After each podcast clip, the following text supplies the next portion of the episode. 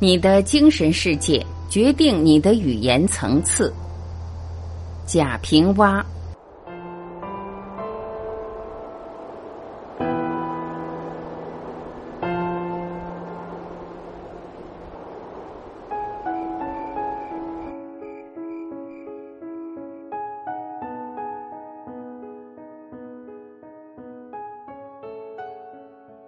有人说话有意思，有人说话没意思，这便是你说的话能否表达你要说的内容，能否表达的生动，能否表达的好听，即准确性、形象性、音乐性。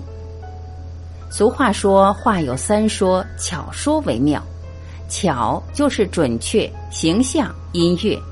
要达到巧、达到好的文学，除了个人天赋外，里边仍有许多后天要认识的东西。一、搭配。好的语言是什么？即能准确表达出人与物的情绪的，就是好的文学语言。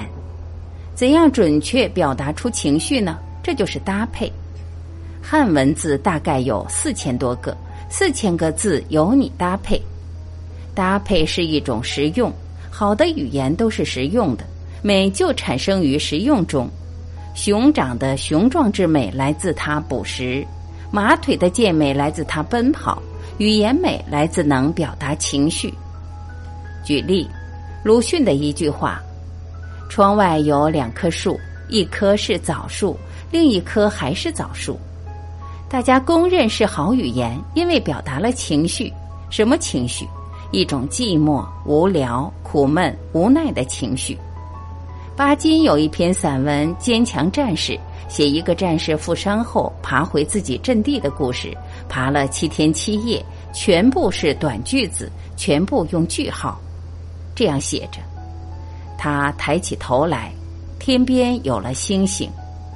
他抬了一下右手，他又蹬了一下左腿，他向前爬了一下。大致如此，这样的短句和句号表达了他当时负伤的严重和爬动的艰难。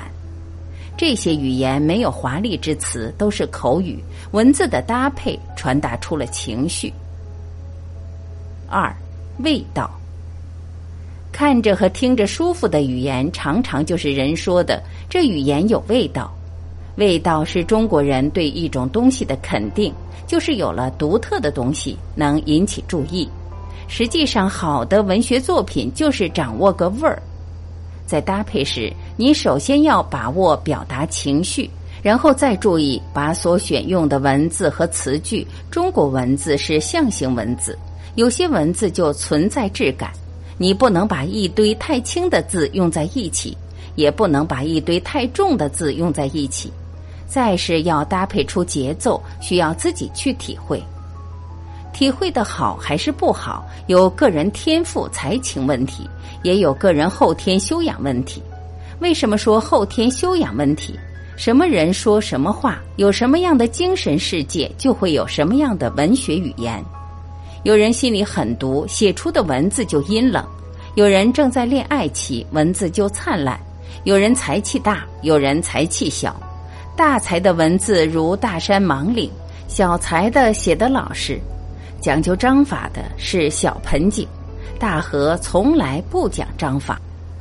在一群人中，你往往能看出谁是大聪明，谁是小聪明。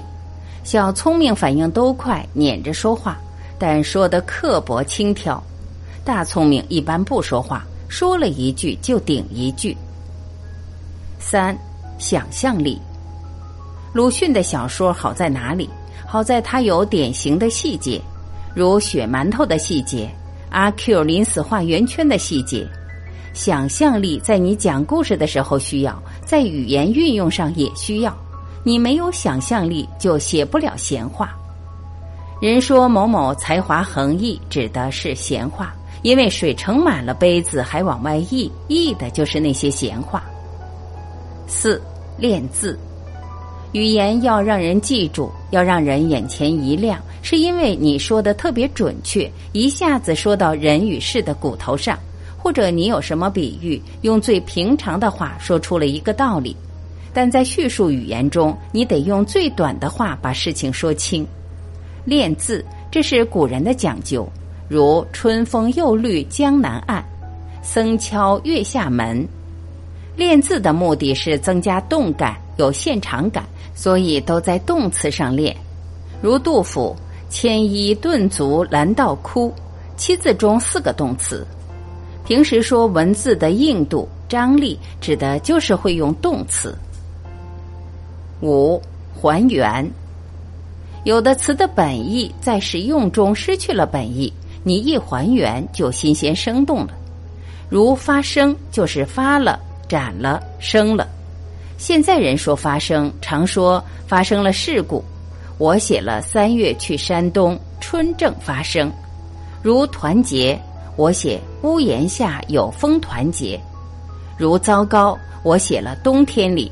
土疙瘩冻得糟糕。六，土语，民间有许多十分好的语言得留意，如一个人讲，风刮得像刀子。再一点，采集民间土语，陕西民间散落了上古语言，沦为土语。认真总结这些土语，你就会许多可用的词汇，如避、寡、邪、欢使。颇繁、受活等等。七借鉴，语言严格讲讲究是无穷尽的，在结构上、节奏上、感觉上变化莫测。我以上谈的数点，还仅仅局限于中国古典和现代文学范畴中。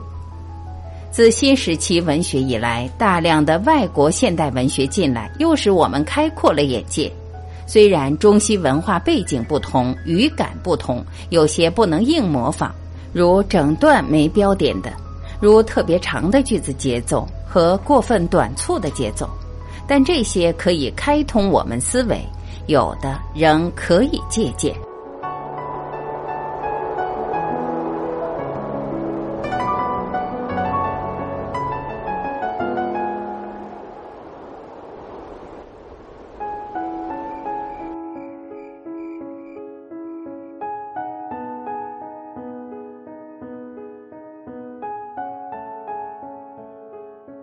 感谢聆听，我是晚琪，我们明天再会。